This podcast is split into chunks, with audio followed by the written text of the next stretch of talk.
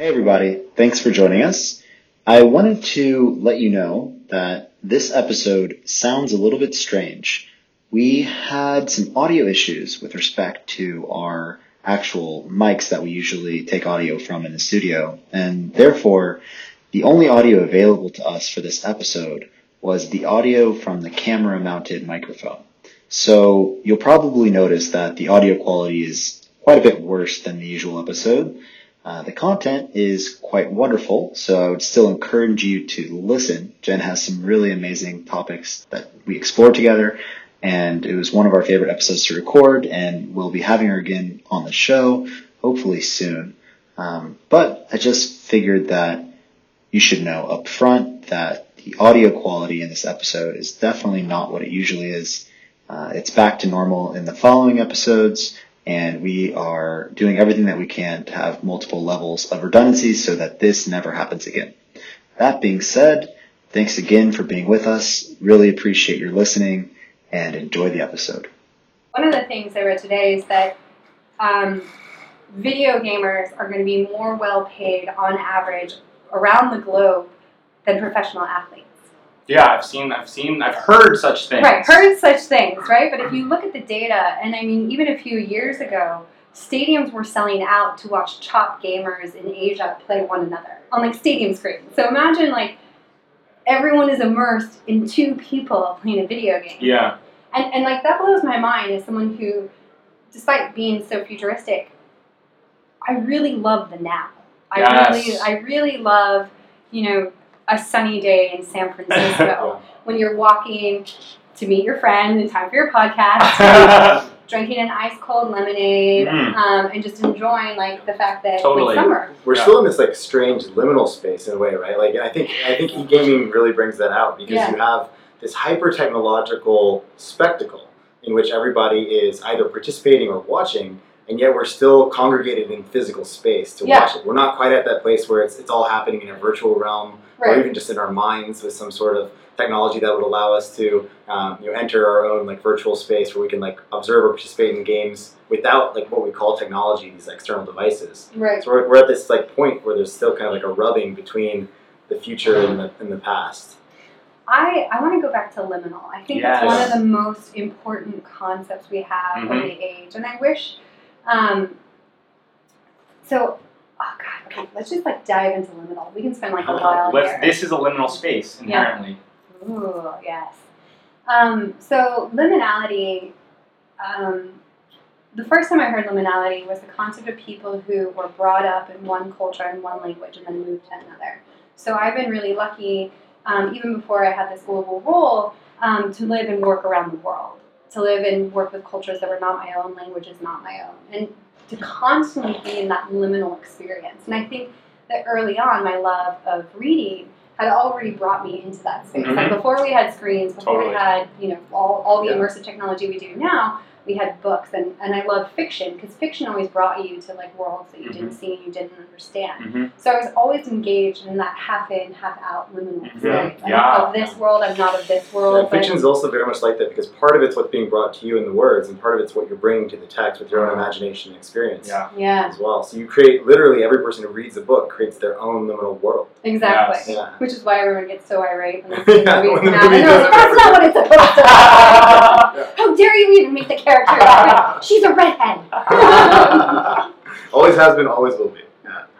exactly. Well, this idea of games is interesting. Um, that gaming seems to be on the rise, and you are a science fiction writer as well as a global futurist. Yep. Um, the sci futurist here, ladies and gentlemen. Thank you. Um, Iain Banks is an interesting example of a science fiction writer who, in his version of the future, games are everything. And so he wrote this book called The Player of Games that has been a big influence on Zuckerberg, Elon Musk, Jeff Bezos have all come out saying like this was a really important sort of vision of the future that I see. And the whole premise is that there's an entire sort of technological civilization evolution of sorts, and that in this new world, you know, where they've everyone's immortal and they've fixed everything and all games become the essential medium through which life evolves that everyone's competing in this sort of like a Glass Bead Game a la Hermann Hesse, this like sort of mm-hmm. macro game where the participants are the masters of this world that they've inhabited. And so games are an interesting liminal space as well, right? Where they catalyze this sense of competing interests or like opponents going against each other to essentially create a new synthesis of a dialectic of saying this this person or this thing, this idea, we want this. It's like a democratic emergence of quality of what success means. What are your thoughts on the future of culture, right? With knowing that gaming is becoming such an, a big thing, knowing that reality itself is becoming somewhat of, people say, a glitch in the matrix, is how they're describing it. Yeah. What's going on in our culture right now that might lead us to thinking about games as a means of cooperation, perhaps? Because Matthew and I, we think a lot about the entire planet coming together and like realizing that we're all on this spaceship Earth together. And we can think about like the Olympics as like these, you know, events where everyone comes together, oh, we're just competing for fun. How do we like think about the future and the world coming alive through these liminal spaces of games, of story, art as well as like a huge aspect of how we can sort of impose meaning on an utterly chaotic world. I mean, you just said that, right? We're looking to impose meaning on an utterly chaotic Mm-hmm. world, and ever, you know, long ever since we have written philosophy, we've always questioned what reality is, whether it's shadows on the wall or like what morality is. And the way that we as humans create reality is through story and through play, Mhm. and that's it. Mm-hmm. You know, we, we engineer through millennium these narratives of what we believe are true, Mm-hmm. and we participate in games that we've decided that we've designed to prove a reality Mhm. in a way. Yeah. Yeah. The stories, Right? are, the stories are very much the um, you know the pre-technological coherence mechanism of Yeah. humanity, right? It's Piaget of as all, the, well. of all the possible perspectives that we could have we could have taken. Mm-hmm. You know, we decided that there was a particular perspective, and it was like a meta perspective, right? Because it's the, the sum total of many different people's stories that aggregated into maybe a cultural story or a narrative in a particular culture Yeah. that was that kind of heartbeat of, of what reality is in that time and that place for those people. And that's one of the things we're trying to address with this Calastic Coherence project, which is we feel to some extent like we've all plugged into one another as a global community, yet we haven't, like a global story hasn't yet fallen out. Yeah. Yeah, and I think I think that that's actually a lot of the a lot of the anxiety we have, at least in Western society these Mhm. days, is Mhm. we've sort of lost the plot. Mhm, totally. I feel know? yeah. Like, what is the plot anymore? yeah. Yeah, like, Or we created um, so many plots that we don't know. Yeah. right, Yeah. right. And and tech is a profoundly unifying force Mhm. or a profoundly divisive force, but Yeah. it's but it is it does break down borders in a way that we've never had, right? Mhm. Like you have the proliferation of commerce that now spreads faster. And I think I would actually add on one more dimension to this, which is time. Mm-hmm. That tech radically changes our notion of time. Absolutely. I, I say this to my like technology fractures time. Like Yeah. truly, it, it it it is a force of nature Mm, that spa- like think about time as space time. mhm. What does technology do? It literally you're like sending your thoughts at the speed of light. You're you know this is being listened to by people all around the world right now at the speed of you know light going from a server to their ears, from the sound waves, from my voice to their ears. Yeah. That's technology. And Yeah. we've shifted it so they don't have to participate in real time. Very much They so. can have it at Exactly. any point. It's It's very relative. Yeah, it's what- very relative. Right. But what we've done is in a moment. Mhm. and now that moment lasts forever. I wrote an article in a in a digital publication four years ago now, and people still find it and reach out to me. Mhm. Like, it wasn't like they still find relevance in it. And Yeah. again, that may have happened, but that ability to read the article, find me, reach out to me Yeah. in, in the speed. Like Yeah. we can't reach out to Socrates. I mean, maybe we can, Yeah. right? But I'm like, yo, Socrates, I read your work. It's really good. Let's talk about some like stuff. Yeah. Teach me how to like gargle with pebbles in my mouth to like yell at people. Yeah. yeah, a friend of mine Yeah. uh, calls this generative bat signaling, where it's like you can Mm. basically send out these signals into this ether of the internet, right? Yeah. Um, literally through the Ethernet, of course. Through the Ethernet. um, and and actually like it has a, a semi-permanence, but it also it, you know it out it outlives that moment or it takes that moment and it, it seeds it throughout the world, and then someone else can resonate with it asynchronously, as you point Yeah. out, Yeah. and then come and find you because the breadcrumbs are all there, Right. Which is really crazy, and that's a really positive element of this potentially. I guess it could also be negative because Right. people can use that for, for ill as well as good. Um, but back to the temporal distortion thing, that's also really interesting. Um, even if we just kind of try to take it to a very simple metaphor of um, like a flow system, like Mm-hmm. like liquid flowing through, like the, the liquid of consciousness, like flowing through like uh like pipes, right? And we have um, a fixed bandwidth as an evolved human brain. Yep. And now we've never plugged more information flow into that. And so it's like every single interaction we have is a lot less. It's like it's like a fracturing of like a million little flows as opposed to more coherent. Um, I don't know. This is getting very abstract, but it's like feels like that fragmentation. Like when I'm scrolling through Twitter, Yeah. when I'm on Right. Facebook, I've seen a million different things, and I don't know exactly what the meaning of any of them is. They don't have a story. Yeah. It's just an assault of like a fragmented landscape of, of crazy narrative that I've never been able to have access to in human history. Right. And context is so critical to meaning making.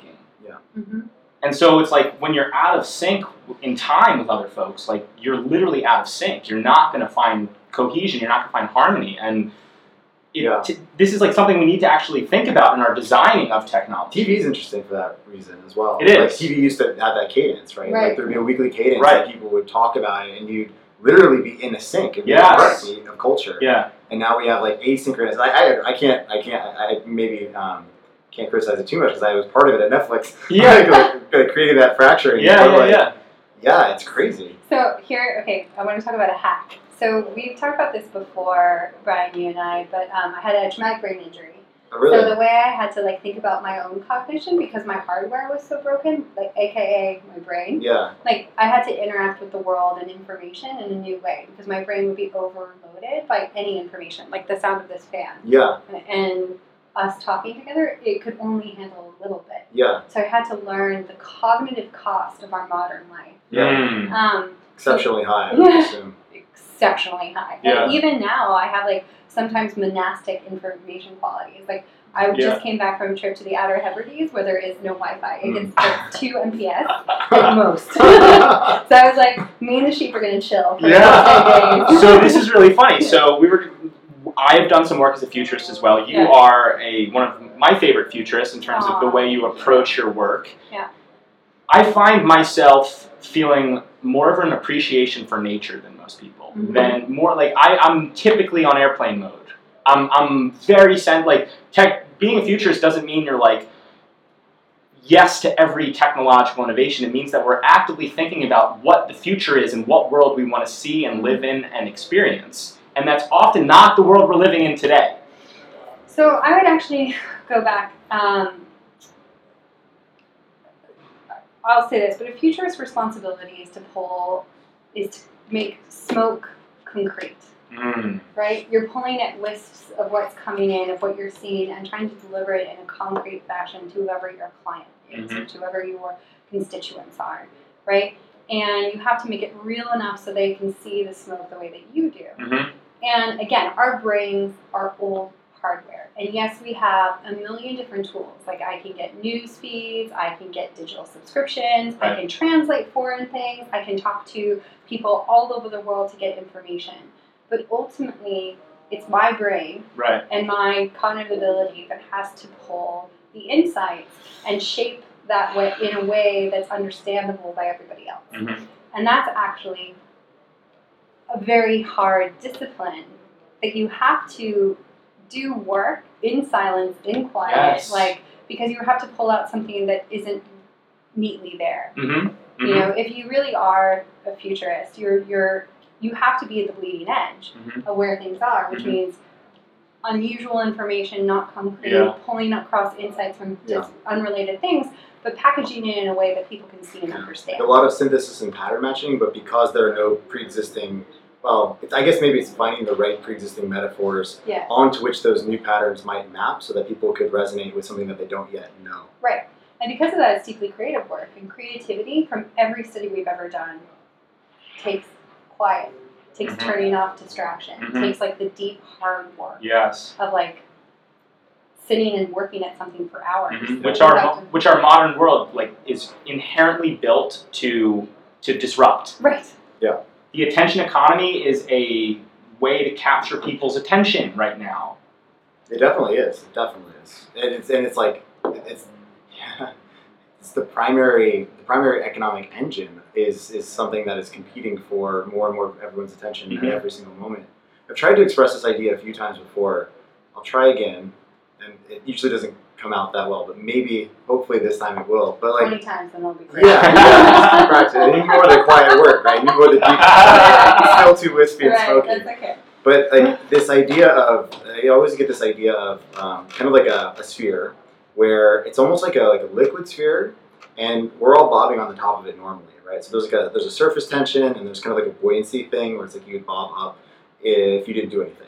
But that deep work is like kind of like being like a submarine, and like you have to like go down into the depths and like stay in that higher viscosity space. It takes energy to be there. It takes work to stay there. So like getting a PhD is like really building a submarine and like living down there for a while. Mhm. But like what we're doing with all of our technology is creating like or increasing the surface tension perhaps, right? Like making everything hyper connected at the surface of this and so it's it's hard to break away and like be that submarine and dig into that deeper content. Spend time with a book or just spend time with yourself or, or meditating. Mhm. I find that my ability to be a good reader is increasingly difficult. Mm. Yeah, you look at a page that's not digital and it, it's harder and harder and harder to, to feel like with it or bound to it or something. Yeah, and it's harder for me to to get into a book. Whereas like before, any book would do, right? Mhm. You could give me a trashy romance novel, I'd be like, great, page through it happily. Yeah. Now I need something like deep, powerful, meaningful. Mhm. And even then, I find myself being like, mm, this is that boring. Skip through it. Even though, like, you know, reading and that attention. And I think that's why you see the growth of meditation, the growth of all these cognitive enhancers. I think that Mhm. we feel the effects. Right. It's like we, we have to, right? We're not wired to be at the pace and, and assimilate these things. And one of the things I find really um, really impactful, and I go back to, is Kevin Kelly's "What Technology Wants." Me And, too, like, all the time. right? And and I remember speaking to him about what a frog would be in the future, and it was like an organic, synthetic, technical thing, right? Mm-hmm. As much bits and bytes and and things that and It's when- interesting you use frog, by the way. It's an archetypally liminal creature. I'm like At the, at the boundary of land and water. Um, I think it's a good place to be. Yeah. but um, the you know the undersea cable where we have um, our Ethernet cords, right? Yeah. There's electric charge. The types of fauna and flora that are growing there, the undersea whatever plankton, are wholly new categories. And we think Mm. about what they are in the next generation. Yeah. So, but we take eons to be gen- like generations. Yeah. It's not eons. They take 25 years on average, if not more. But like, when do we From the bacterial perspective, yes. yeah, Yeah, yeah, from a mine- material yeah. perspective, eons. Um, and that's something I think about too in the perspective of time, right? Like, of course, we're all going to become cyborgs. We're going to have to. Like, where's my, like, I don't have anything implanted yet, but I'm going to need to if our world continues at this place. Yeah. And I only hope that it's something as organic Yeah. as, as nature. Like, Right. if we really, and I, and I think that's why that's a trend I continue to watch is that synthesis of biology and technology. Same, all the time. I mean, Kevin Kelly in What Technology Wants, he talks about technology is the seventh kingdom of life. Mm. And we, you know, thinking about technology through the lens of biology is so essential because it's actually what it is. Like everything, I mean, nature, it's why we love complexity science on the show because there's no distinction between physics and biology. There's, there's a distinction, Yeah. but physics thinking and biology thinking are paired together in this unified sense of what is nature. Yeah. And we Yeah. draw these arbitrary lines right now, like, oh, that's that's not nature, that's technology. But like, no, we need to think about technology through the lens of biology to better harmonize with it. Yeah. We were, we were just at the Chris Thomas talk um, at the Belong Now Salt Talk series on Tuesday. You were there as Jenn well. was there as well, yeah. The um, there was an interesting moment there, and speaking, which speaks exactly to that, or a couple of moments, because he simultaneously in that talk said, uh, basically, nature doesn't make value judgments, and simultaneously that uh, we are nature, which is Mhm. kind of strange to me because if we are nature, we might be that part of nature that is making these value judgments and like creating technologies and figuring out what is the stewardship of those technologies. Right. But I don't think we do. I think Hmm. like I think we, you don't think we do No, what? I don't think we make value judgments so much collectively. Like if you look at it, right? Like uh, each of us are We do it individually, but that individually. emerges into the collective Yeah. direction. Right, and and um, back to games, back to liminality, Yeah. right? Like it's sort of we're all in some game that we're rarely making the rules for, Yeah. right? Yeah. Like, Mhm. yeah, like let's take mass transportation. Mass transportation is an utter game, right? Like you can participate in the city of San Francisco. You can take a Muni, you can take a BART, um, you can take a taxi service sometimes if you can find one. Um, And so now we've got like 25% of the city covered. Right, right. you can take a ferry to and from San Francisco. Yeah. Right, and and and you know th- those were all designed as a game, and then technology came in in the form of ride sharing, and it's like we could do this better. Yeah. There are you know there's car sharing, there is um, all of the ride sharing apps Right. that we Well, I'm curious why you defined public transportation, or when you said they they were all defined as a game. Yeah. Can you maybe elaborate as on, on that or unpack that idea a Do little you, bit? do you remember the okay? There was a game when you were a kid called Mother May I. I don't know if you guys ever played this. So you'd like set it up that like you have the mother on one end, and then you have all the players on the other Yeah, end. yeah. And the goal was to get us to the mother side, right? Yeah. And so you and like you and it had to be increasingly crazy how you got to that. Mother, may I take one step? Okay, you can take a step. But as I got to the halfway point, mother, may I take three crab steps to you? you know, like yeah. mother, may I twirl? Yeah, To you, like, like increasingly interesting. Yeah, it had to be. It's like Zeno's paradox of like performative. Yeah, exactly. yeah. But in the sense that we decided it was important to get from here to there, right? We didn't have like, and it's an evolution to say like, where does work happen, or where does commute happen? Why does commute happen? Like, we don't have an integrated system that you can, in the comfort of your home, go to the doctor, go to the government, go to all this other stuff before the advent of the internet. There's a lot you can do from your home. Mhm. So transportation is really important. Transportation still is important Mhm. because we again operate physical bodies and physical spaces that we have to move from here to there for various reasons. Mhm. So somebody came in and said like, okay, these routes can go here because of all of these pre-programmed rules and Yes. things that are true, Right, right. you know, and that and that we have to populate it, and there's these labor unions to like have the right people who drive it. And, Building on the existing paradigm. yeah, um, and but why didn't somebody say let's all ride horses to work? you know?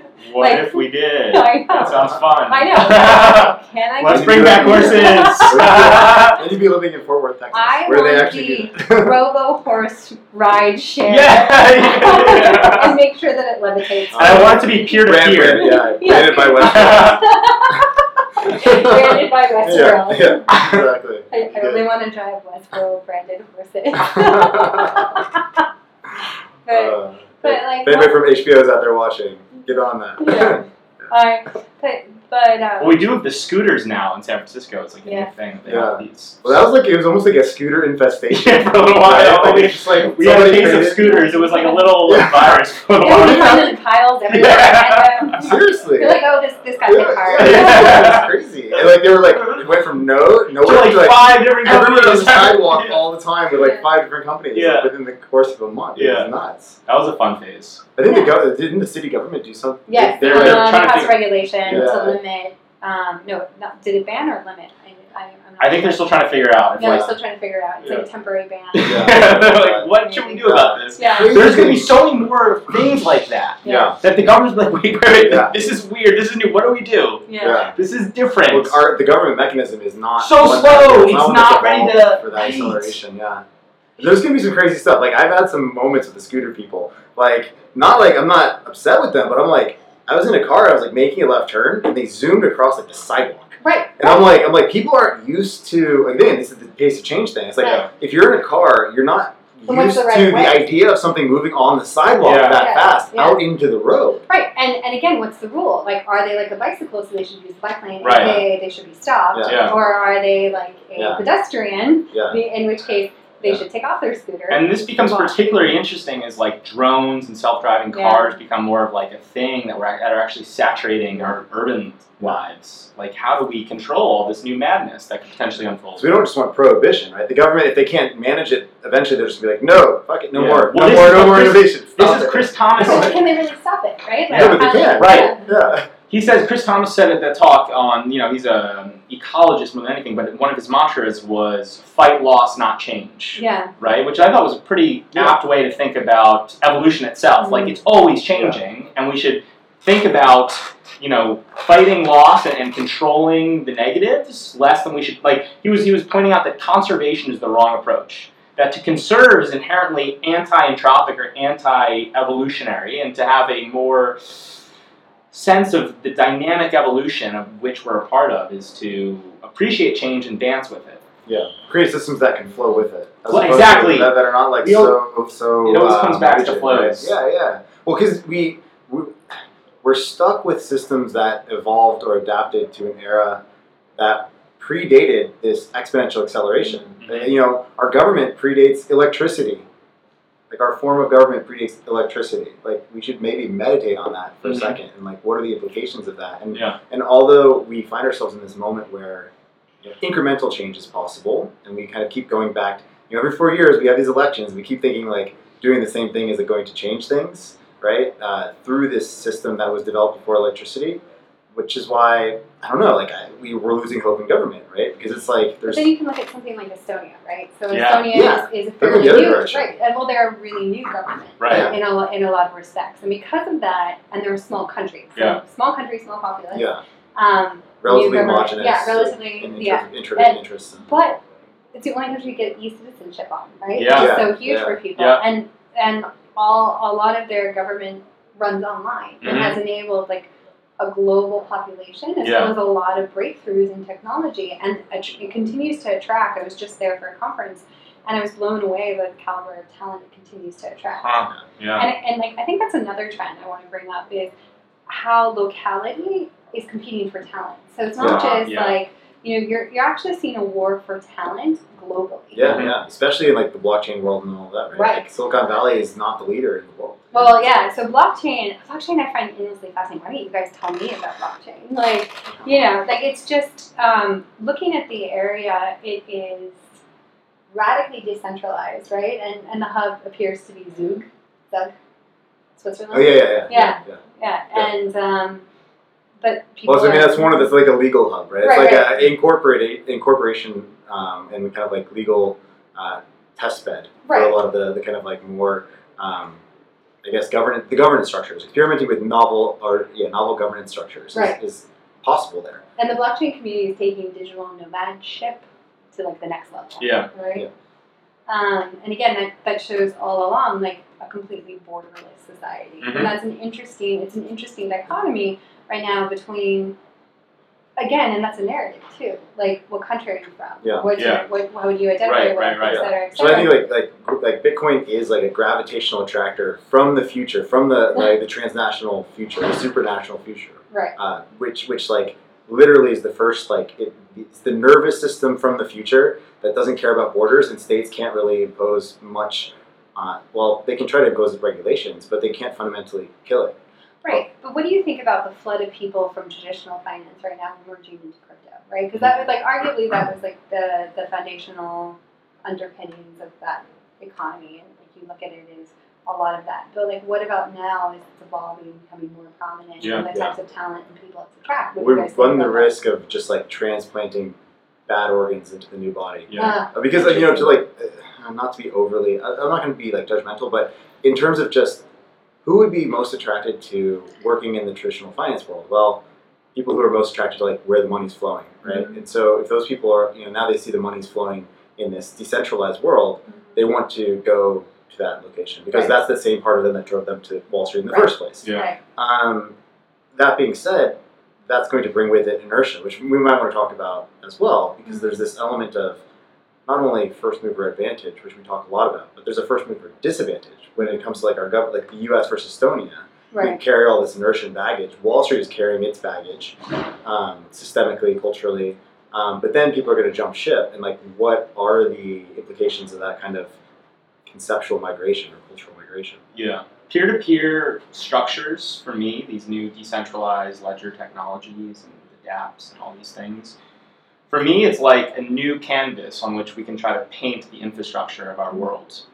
And coming back to flows, when we think of systems, we think of systems that are processing information. Systems are, are these collective intelligence of sorts that processes information for input and output to flow in some productive capacity. And right now our systems are blocked. They're bloated, they're not working. And these peer-to-peer structures are a way to enable greater flows across the entire planet. Another thing Kevin Kelly talks about a lot is like post-nationalism. Mm. I'm like a fierce post-nationalist. Like my family, my culture, my home is this planet. Mm. Like I see Chinese people and African people and South American people. Any everyone all around the world is like my brothers and sisters, and try to like live that. And it's beautiful to come into cities in these melting pots where, where that does happen. But our our systems have not yet updated themselves to be like, oh no, we are living in a global world now. We're all together, like harvesting things and then sharing them. Which is like what is the, the, the, the primary reason we have economic systems? It's to enable flowing trade. Say oh here i've done i've made these boots. Would you like them? Maybe like you know or i've made um, I've, I've grown these this this food or whatever it might be whatever you're giving to the economy whatever you're called to do you're doing that and you're finding people to interact with and exchange this value and that's a flow that currency enables and right now, currency and all these other structures that support these mm. systems are bloated and blocked. So for me, I think about like we could do so much better. And now we have now we have the technology to do it. Now we have a new infrastructure that could really be the foundation for a new world. It's exciting. I mean, yeah, it's very exciting times. It's very, I mean, there's so much potential. Um, And it's go not to interrupt you, but it's like, you know, we need to get it right. well, yeah, like the same the system could still creep into this one and, and, and be like a cancer in this system in the way it's been like in other systems. I mean, there's going to be like just like it's kind of like a river delta, right? There's no there's no single line between past and future, between previous systems and, and future potential economic systems. Mhm. Like like you said, there's already a mass Mhm. kind of like transition where people are beginning to see this new world and move from the previous world into the future world. And, like you're going to have bankers sitting next to coders from San Francisco, and there's going to be cultural friction there.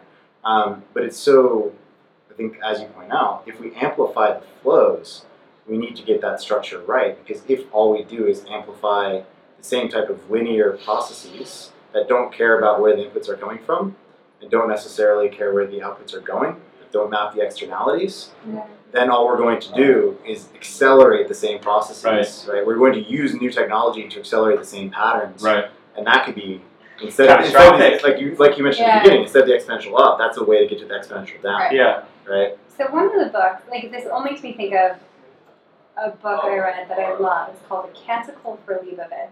A canticle for Leibowitz. Yeah, and it was written by a Navy machine gunner who was ordered to destroy a 9th century monastery in World War II because of, you know, powers that be Hmm. um, being on opposing sides. So, Axis versus allies.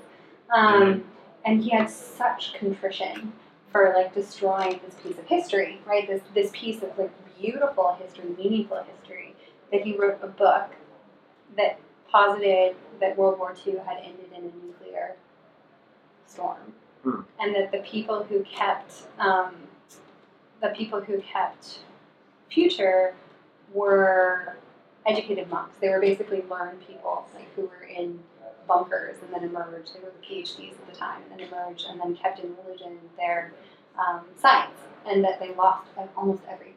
They would just Wow. find bits and pieces of books here and there, and like code, like textbooks, like so physics textbook, they would take and embellish the thing that we do with religious texts today. And it was about human millennium over time, tells the story of millennium over time. So they get, and then ultimately, while he made the you know monastic culture the good guys, ultimately they had to leave Earth because they still blew it up again. Mm.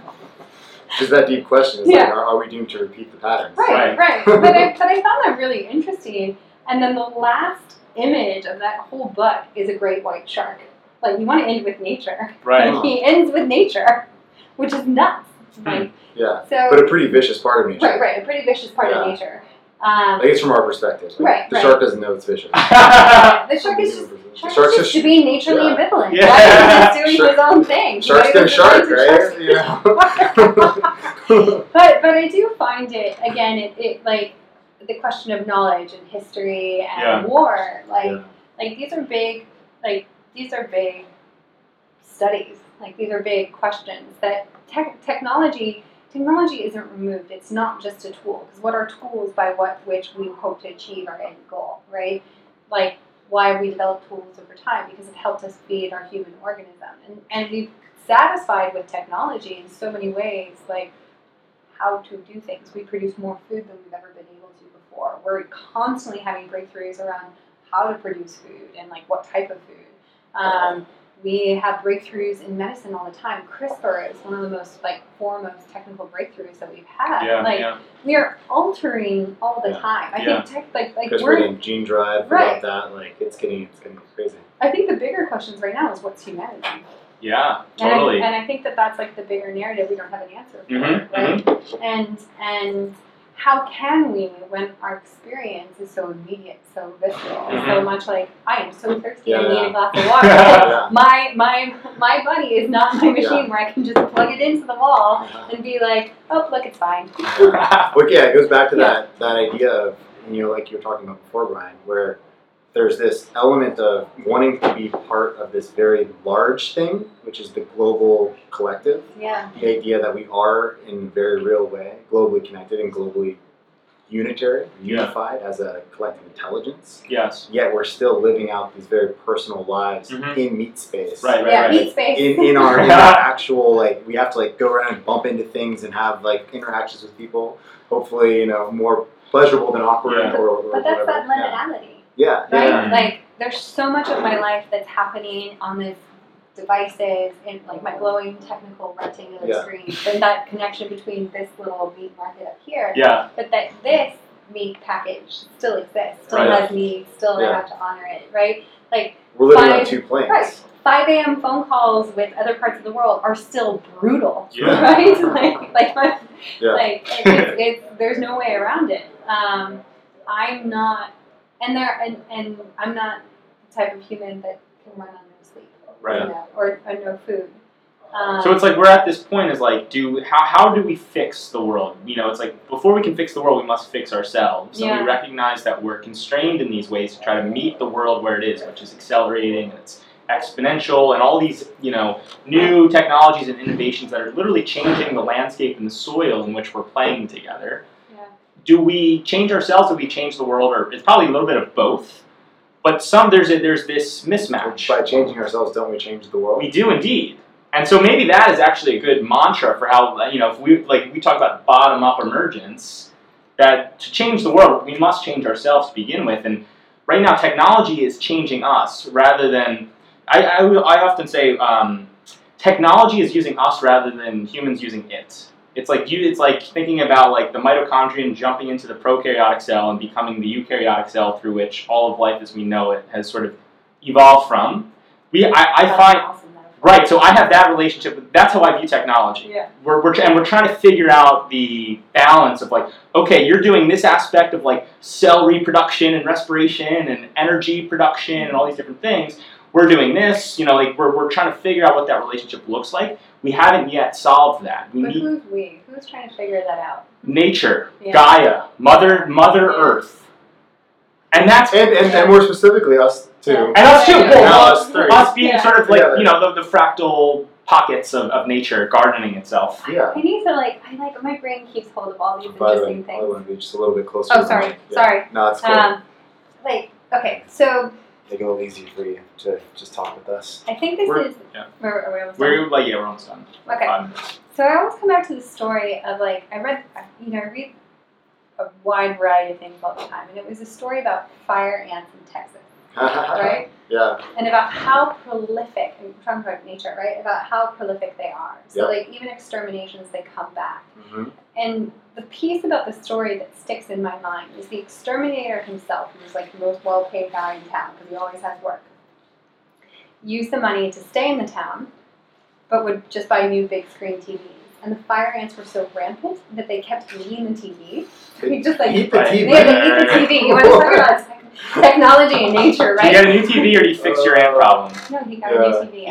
Yeah, that's what we're Yeah, doing. exactly, exactly. Like let's That's fix crazy. the ant problem. yeah Right. That reminds me of uh, another story from Africa. Actually, they Mhm. have involving ants. Okay. Um, there are these apparently these immensely massive colonies of ants in Africa, Mhm. um, and they migrate. They're migratory What? seasonally. Yeah, and so Like birds. and so the villages that are along the migratory path literally build themselves on on sticks, on stilts, right? So that when the ants migrate, they migrate and flow like a river underneath the Oh, building. Interesting. Yeah, yeah. Now the crazy part about this Yeah. is that if because ants communicate via chemical signaling Mhm. that they leave and, and that's how they communicate with each other. So when they're migrating, that's how they're figuring out their direction and where to follow. Now if they turn past a certain angle accidentally, they can get stuck in this large ant spiral. And they won't break out of the ant spiral.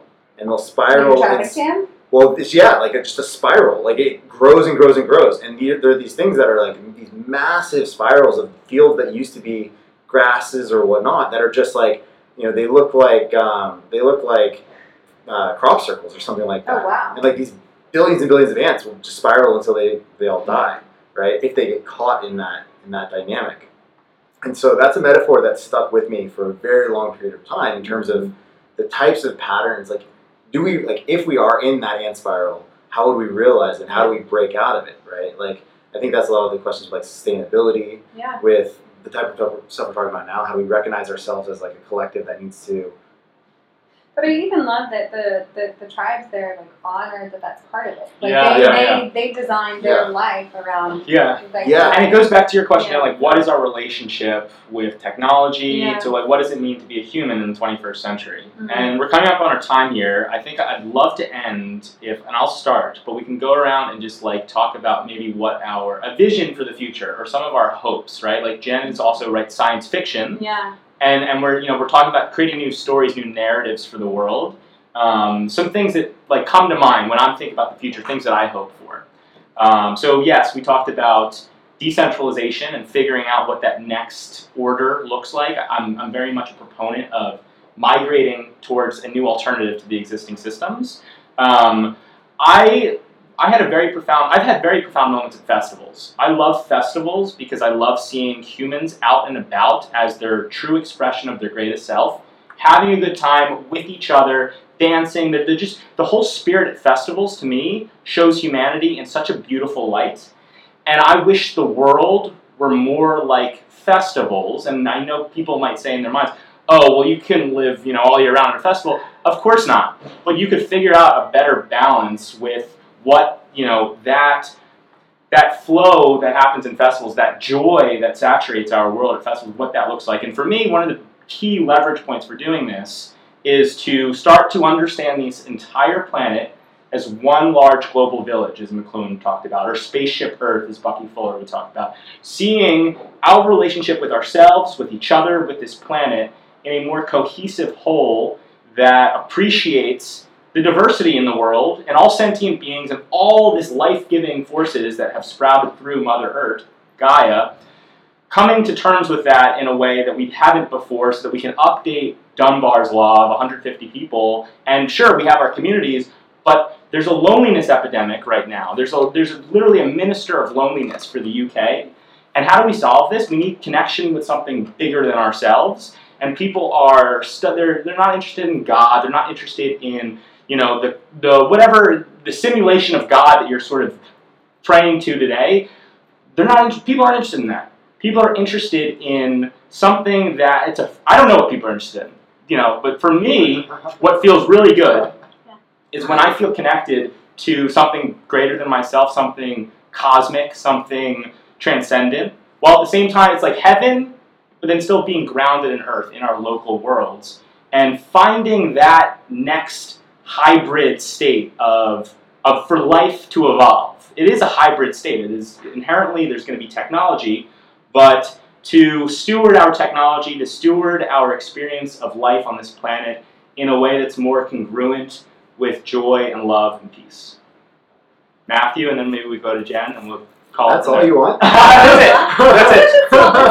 Yeah, well- I'll just do this again. I, I was, uh, Yeah. so, yeah, I mean, people have called my hopes aspirational, but Well, it should be aspirational. it's what that's that's what I do. I'm, I'm a, you know, I think we need to aspire to something.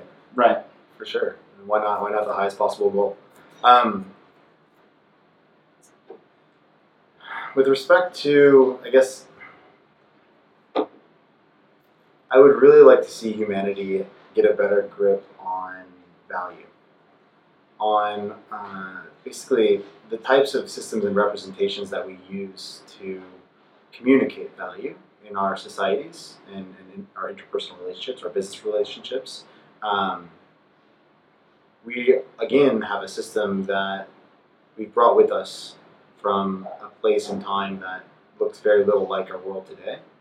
And while it's created immense amounts of wealth in certain ways, it's also detached us from many of the experiences and many of the elements of our own humanity that are quite valuable and need to maintain, they need to remain in the system, right? Like we can't just act as if hyper efficient uh, allocation of capital and economic creation through monetary symbols as they are today is enough to sustain a you know a human life or a community or um, you know or, or the idea of a global collective. It's not like it won't work as we know today. It's like if you don't care about where things come from and don't care about where they go to, there will be immense winners and immense losers in that map. And I think we're beginning to build new technologies to understand how value um, flows through systems in a way that is is more true to that reality of, of human value and in service of a more uh, a more balanced future. I think that's that's Balance is the key to life. yeah. And so what what, what about yourself? What, what what if you had one thing that you could bring in or many things? And one thing I could bring, In, I'm gonna, I only pick one. I just think that we need to engineer space for quiet contemplation in modern life. Ah, yes. That's it. Like I actually think that it shouldn't be shameful to like turn off and unplug and Yeah. like actually look for quiet spaces. Yeah, Not respond to your emails. Yeah, Yeah. not respond to your emails. But even more than that, like you know, we all have times to, to like be up and be out and be connected and that's Yeah. important. But it's also important to assimilate and, and contemplate and study Yes. Yeah. so more of that silence is such a commodity in modern life.